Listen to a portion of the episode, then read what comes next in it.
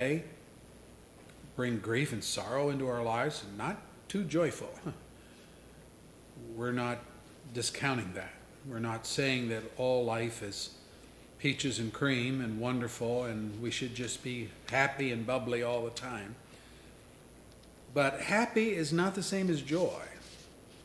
We can be unhappy and yet joyful in our hearts, knowing that God is in control of our life. And if we know God is in control, and we know God through faith in Christ, so that we're His brother.